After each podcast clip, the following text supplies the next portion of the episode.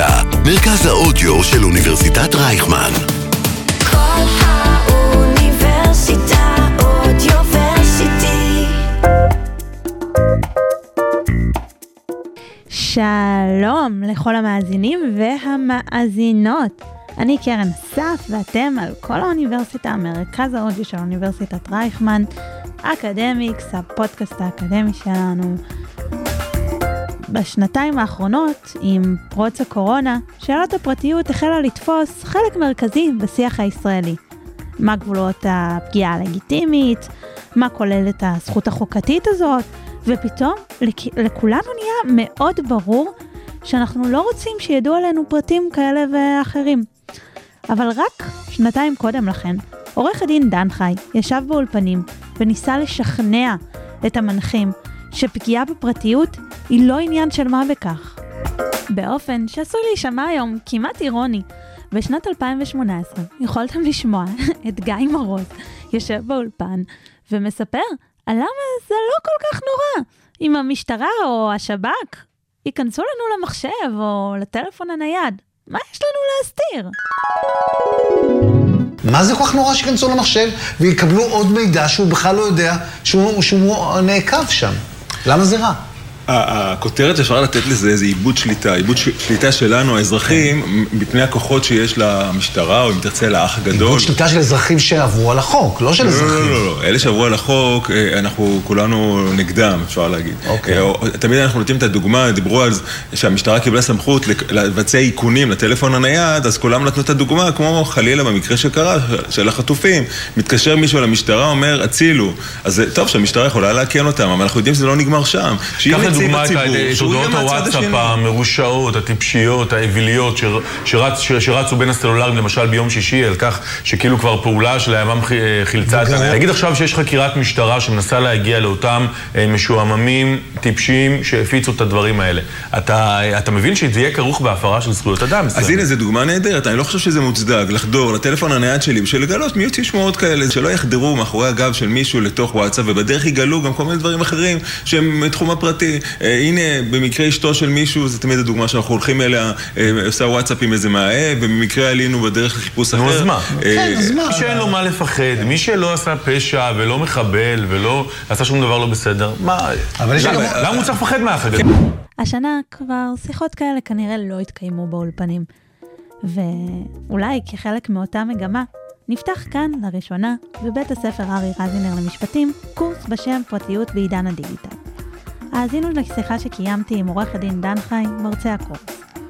מעברון ומתחילים. אקדמיקס. אקדמיה בגובה העיניים. עם קרן אסף.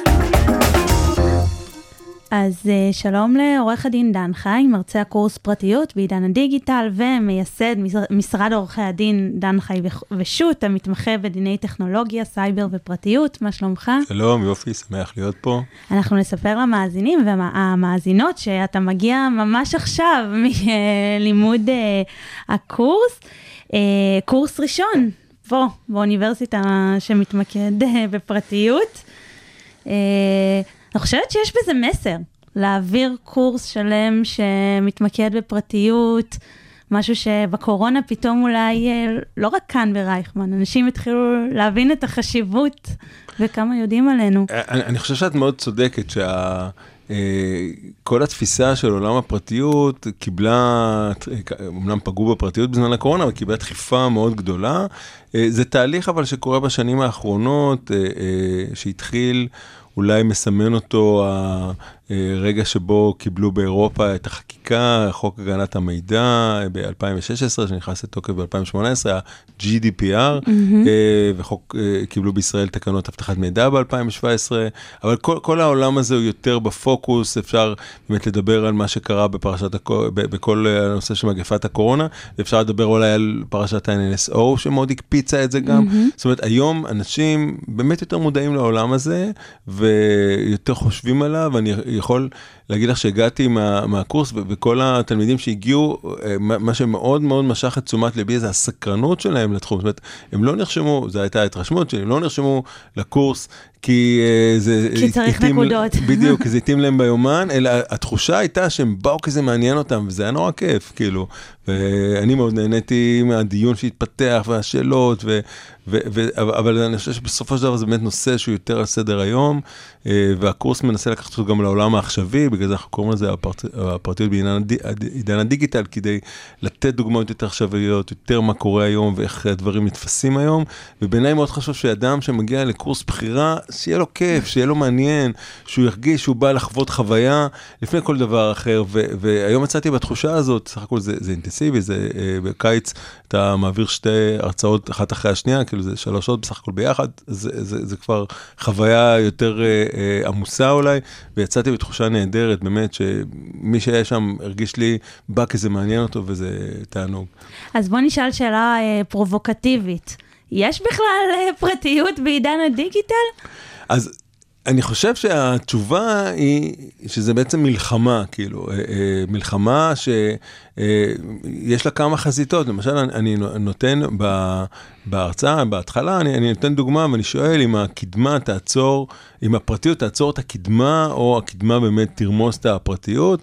ואני אתן דוגמה של פסק דין שניתן לפני כמה שנים בבית הדין הארצי לעבודה, בעניין עיריית קלנסווה. אה, החליטו שם שעיריית קלנסווה לא יכולה להכריח את העובדים שלה לתת טביעות אצבע לטובת שעון נוכחות. ואז אני אומר, יש המצאה, המחשב קורא טביעת אצבע, זה, זה קדמה, והנה אי אפשר להשתמש בזה, כאילו, במקרה הזה, ביחסים בין מעסיק לעובד, הוא לא יכול להשתמש, או להכריח עובד אה, אה, לתת את טביעת האצבע שלו כדי להשתמש בזה שעון, בשעון נוכחות. ואז אתה יכול להגיד, הקדמה פתרה את הבעיה של עובד שמעביר שעון נוכחות, אה, כשזה לא הוא, נתן את הכרטיס שלו למישהו אחר, ובעיות שאנחנו שומעים עליהן מדי פעם, ו- והנה הפרטיות, החוק, עוצר את הקדמה ולא מאפשר להשתמש בזה. אה, אבל אה, זה חלקית נכון, כי אולי יש ברמת העשרות אלפי או מאות אלפי מעסיקים שיש בארץ אי אפשר, אבל המדינה כן עברה לדרכון ביומטרי. נכון, זה, זה נושא שהוא, א', היה מאוד בוויכוח, אפילו פרופסור קרין נהון מ- מכאן, מאוניברסיטת רייכמן, כתבה על זה אה, אה, כתיבה מאוד נכונה, אה, אה, כמה זה פוגע בפרטיות. אה, הלכו פה, יישרו פה קו עם העולם, אפשר להגיד, כי בכל העולם, זה, העולם הולך לשם, לדרכונים עם אה, תמונה מזהת פנים, אה, וטביעות אצבע גם בחלק מהמקומות, ו- ו- ו- וזה בעייתי, אה, אני לא חושב שזה לא בעייתי, אה, אני חושב שהבעיה בארץ, אגב, אה, היא זה ששומרים את זה במאגר, זאת הבעיה האמיתית, כי להשוות עם מה שיש בתוך הדרכון, עם המציאות, זה דבר אחד, ולהשוות את זה גם עם מאגר, זה דבר אחר. אה, ופה הלכו מסיבות, אה, איך שלא יעטפו את זה, אומרים שזה למנוע אה, אה, הוצאה כפולה של דרכונים, שאדם יוציא פעמיים דרכון, כל פעם עם אה, אה, טביעות אצבע אחרות, או עם, אה, תמונה, אה, כל פעם עם תמונה אחרת וזהות אחרת, אבל עדיין אותם טביעות אצבע ואותם תווי פנים. כדי למנוע את זה עשו את המאגר, אני- אני חושב שזה מטעמי ביטחון, זה משרת גם את גופי הביטחון, וזה כבר עניין ערכי שאפשר להתווכח עליהם אם זה בסדר או לא, לדעתי לא, לדעתי זה פגיעה לא מידתית בפרטיות. אז העלית קודם את אה, NS, NSO והשב"כ ודברים כאלה, אבל פרטיות, אנחנו הרבה פעמים אפילו בוחרים לוותר על הפרטיות שלנו בלי להבין, בוא נפתח אינסטגרם ונראה מה אנשים אה, מפרסמים. בלי להבין את כמות המידע ש, שמועברת מכל תמונה כזאת. אנשים, זה נכון מה שאת אומרת, וגם הרבה פעמים אנשים שתגידי להם פרטיות, יגידו, אה, אין לי מה להסתיר, כאילו. אבל, אבל אם, אם, אם תצברי להם את כל מה ש... אה, את כל מה שמתפרסם, מה שהם אפילו פרסמו בעצמם בכל מיני מקומות, למין מסמך אחד, או, ו, ותראי להם מול העיניים מה אפשר לדעת עליהם בזכות, או בגלל מה שהם פרסמו, זה יכול להיות מפחיד. אה, ואני חושב ש, שאנשים היום יותר ויותר עוצרים ובעצם חושבים רגע. אה, זה מצחיק, ב- באחד ההרצאות שלי, אני, אני יכול לגלות לך כבר מה הולך להיות, אני, אני מראה, הרי כשאתה מעלה משהו באינסטגרם, הרבה פעמים אתה עושה מיקום של המקום. נכון. אז כתב של איזה רשת אמריקאית, הלך לאיזה חוף ים, והסתכל על כל מי שתייג את עצמו באותו רגע בחוף, והלך ופנה אליהם בשם הפרטי, ושאל אותם, והסתכל כמובן בעמוד האינסטגרם, וראה שיש לו כלב, שיש לו ככה, שיש לו אחרת, ואמר, אה, שלום, אה, שלום אה, פיליפ, אה, רציתי לשאול אותך על הכלב שלך, על זה", ואנשים נבהלו, מאיפה הוא יודע מי אני, ו- ומאיפה, זה אנשים שהם לא קלטו, שבעצם, שמתייגים את עצמם, אנשים שנמצאים איתם שם, יודעים שזה הם, יכולים אה, ללכת ולראות עליהם דברים. זאת אומרת, אנשים לא קולטים מה הם עושים לעצמם בעולמות האלה, ואני חושב שהקורונה עשתה, חידדה דברים, אנשים היום מבינים יותר, אנשים היום אה, קוראים יותר, אני חושב, אה, מה, מה, מה כתוב בכל המקומות האלה, במדיניות פרטיות של אתרים וזה, והעולם קיבל איזה תנודה, זה עדיין לא במקום שרוב האנשים זה באמת מטריד אותם, אבל זה לא אומר שלא צריך לחשוב על פרטיות, לדאוג לפרטיות, ואולי לחנך לפרטיות, כי, כי, כי בחברה דמוקרטית זה חלק מהערכים שחשוב שיהיו. יש אה, הרבה פעמים בכל מיני תחומי משפט אה, אה, בעיה שהחוק נמצא עשרות שנים לפעמים מאחורי המציאות, דיברת על זה קצת קודם. איך, איך מסתדרים עם זה בעידן הפרטיות? אה, בעצם הכל פרוץ, אה, אם החוק לא תואם את המצב, החברות יכולות לעשות מה ש... שהן רוצות. אז קודם כל את צודקת, החוק בארץ הוא ישן, הוא מ-1981, הוא תוקן באופן רציני פעם אחרונה ב-1996. אני הייתי עד להליך חקיקה שהתנהל בכנסת ה-24, שהתפזרה לה לא מזמן, ו- ושם אה, רץ תיקון 14 לחוק הגנת הפרטיות, שהוא תיקון מאוד מאוד גדול, שהוא עדיין לא מספיק גדול, אה, הוא לא כולל הרבה דברים שחשוב שיהיו בחוק, ו- ואם תרצה נדבר עליהם, אבל, אבל אה, הוא נעצר בגלל הבחירות, ו- ואני חושב שהמצב אה, בישראל הוא כזה, שלצערנו, שבגלל שהקנסות אה, לא יושבות לאורך זמן, אה, הנושא של הפרטיות לא מצליח להגיע לחקיקה, והצעת חוק הזאת שנדבר עליה, גלגולים שלה כבר רצים מ-2013 בכנסת, זאת אומרת, זה, מצב לא בריא. עכשיו, מה עושים? אה, זה נכון שזה נותן מרחב פרשנות יותר גדול לחברות, לגופים שרוצים לפגוע בפרטיות שלנו, ואז אה, בגלל שהטכנולוגיה בעצם אה, לא מסתדרת עם החקיקה, אז, אז צריך ללכת לכל מיני פרשנויות, וזה לפעמים באמת יכול לפעול לטובת חברות, אבל לפעמים הפוך, לפעמים אפשר להגיד שהפרשנות הנכונה היא אולי אחרת, כאילו אולי דוגמה הכי בולטת זה השאלה שאדם נכנס לאתר אינטרנט, האם אפשר לראות ההסכמה בחוק הגנת הפרטיות מדברת על הסכמה שהיא או מפורשת או אה, הסכמה מדעת שהיא או מפורשת או אה, מכללה כזאת שנלמדת מהתנהגות. אז אתה יכול להגיד שאדם שנכנס לאתר אינטרנט, אה, בעצם זה שהוא נכנס, מהפעולה הזאת הוא מסכים למדיניות הפרטיות של האתר. מצד שני, אתה יכול להגיד, זה מופרך, אנשים לא מבינים שיש מדיניות פרטיות, צריך לקבל הסכמה שלהם בדרך אחרת או, או לידע אותם אחרת. וזה ויכוח שאם נלך בתשובה לחומרה, אה, וגם בית משפט יכול ללכת, אז אז חברה שתסתמך על החוק, על הפרשנות המקלה, אולי תמצא אותה בבעיה ו- וההפך. אבל זה, זה עושה את החיים מצד אחד יותר מאתגרים, מצד שני גם יותר מעניינים למי שבא לפרש את החוק. אני מודה, זה, זה עושה לנו ונותן לנו יחסית מרחב תמרון גם יותר גדול. מה, מה הצעת החוק הזאת, אה, תיקון 14 היה אמור אה, לכלול? קודם כל, יש בו פרק מאוד מאוד גדול שמדבר על סמכויות אכיפה של הרשות להגנת הפרטיות. אה, אה, אמרתי קודם, יצאו אה, תקנות הגנת, תקנות אבטחת מידע ב-2017, שנכנסו לתוקף במאי 2018, וזה יישמע אולי מופרך, אבל לרשות להגנת הפרטיות יש סמכות לאכוף את התקנות, אין להם סמכות לתת קנס. אם הפרת את התקנות, אין להם אז סמכות מה עושים? לתת, אז הם- מה שהם עשו עד היום, הם פרסמו, הם מצאו הפרה, ואז אה, באופן טבעי, יום למחרת הגישו תביעה ייצוגית נגד הגופים. אה, אבל זה- לא דרך פעולה ראויה של, לדעתי, של רשות ממשלתית. אה, אבל זה לא באשמתם, כי, כי זה החוק, ולכן התיקון הזה נתן להם סמכות, למשל, גם לאכוף את תקנות אבטחת המידע, או את כל נושא אבטחת המידע. נושא שני שישנו הוא צמצום חובת רישום מאגרי מידע, אה, ועוד דיוק של כל מיני הגדרות בחוק. אה, חשוב אולי לדעת שישראל היא היחידה בעולם שיש בה חובה אה, לרשום מאגרי מידע, זה נשמע באמת משהו שנולד ב-1981.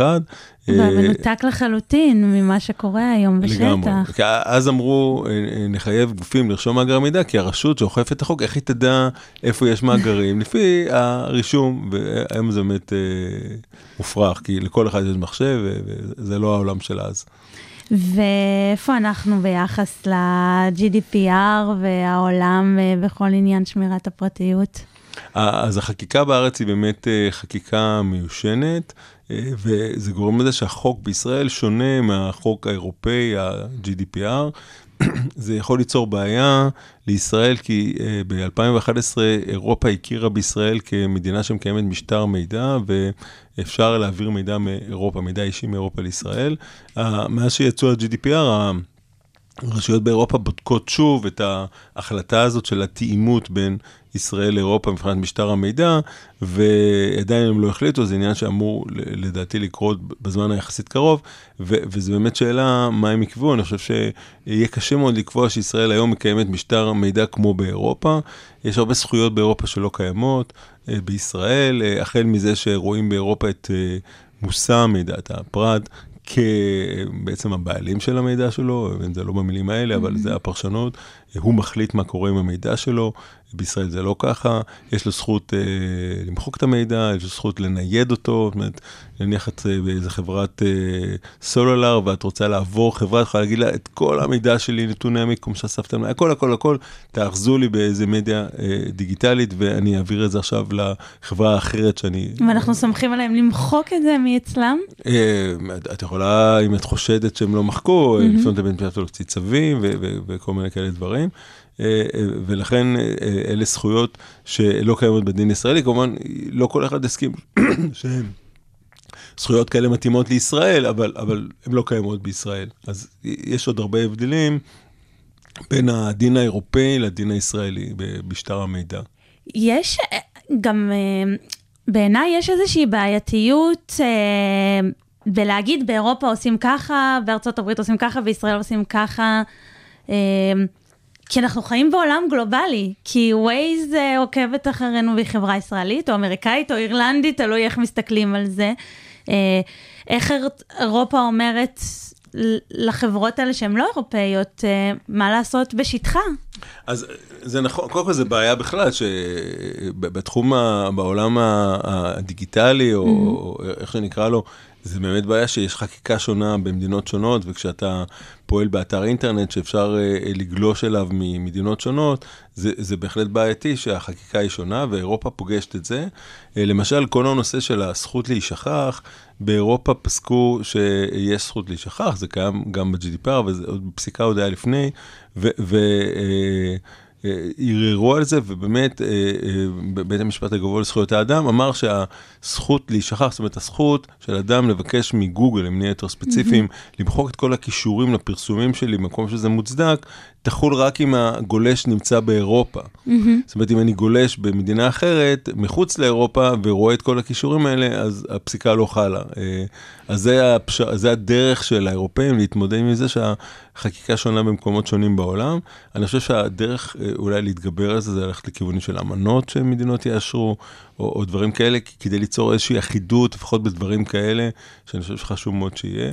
אה, אפשר להגיד שרוב העולם הנאור הולך אחרי אירופה, יש חקיקה שמתעסקת בפרטיות אה, שהיא מאוד דומה ל-GDPR, במידע, אה, בקליפורניה, ועוד בכמה מדינות בארצות הברית, בברזיל, ביפן, בדרום קוריאה, זאת אומרת, העולם הולך לשם, אבל כמובן כל אחד יש את הניואנסים שלו, זה אף פעם לא בדיוק אותו דבר, וזה יכול ליצור שוני שהוא לפעמים באמת לא, לא רצוי. העלית את, את גוגל, יכול להיות שחברות מספיק גדולות כמו גוגל, פייסבוק, יגידו, אם ככה, אז אין בעיה, אני לא פועלת באירופה, וייווצר פה משטר... מדינות בלי גוגל, בלי פייסבוק היום, הן מדינות לא דמוקרטיות לרוב. כן, תראי, זה בקיצון יכול לקרות, אבל uh, יש איזשהו איזון אה, גם כלכלי, כ- אני, מעריך, זה לא משתלם להם להגיד כזה דבר קיצוני. Mm-hmm. אז, זה לא הגיע לשם. זה, מצחיק, אבל היה התפרסם באיזשהו מקום לפני כמה זמן שלפייסבוק ולגוגל, בתקציב השנתי שלהם יש סכומים עצומים ששמורים לקנסות, זאת אומרת, הם לקחו את זה מראש בחשבון. אז כנראה זה הדרך שהם מתמודד. אבל תאורטית זה יכול. לקרות, ואז היה נוצר איזשהו לחץ אולי ציבורי, והיה נוצר מאזן אחר, אבל זה, זה נראה לי משהו... מה שהציבור ילחץ שיפגעו בפרטיות שלהם. מה- משהו כזה, הציבור ילחץ על זה שיאפשרו להם לפעול באירופה, אבל אני לא חושב שה... אה, גם החקיקה של ה-GDPR היא חקיקה פרו-אזרח, פרו-זכויות אזרח, אבל היא לא קיצונית ברמה כזאת שגוף יגיד עד כאן, אני חושב, כאילו, עובדה שזה גם לא קרה. אבל אם ישראל הקטנה תציע איזו חקיקה מאוד קיצונית, אז אולי כן זה יקרה, לא יודע, בואו בוא נראה. ועם התהייה הזאת, אני חושבת שזה זמן מצוין לסיים אה, את החלק הזה של השיחה. אז אה, עורך הדין דן חי, מרצה הקורס פרטיות בעידן הדיגיטל, תודה רבה לך. אה, וגם אתה נשאר כאן איתי לדבר על נושא שהתחלנו לדון בו, אה, אבל אה, בחלק הבא אנחנו הולכים להעמיק ולהסביר מה, מה בדיוק הוא אומר, הזכות להישכח. תישארו איתנו.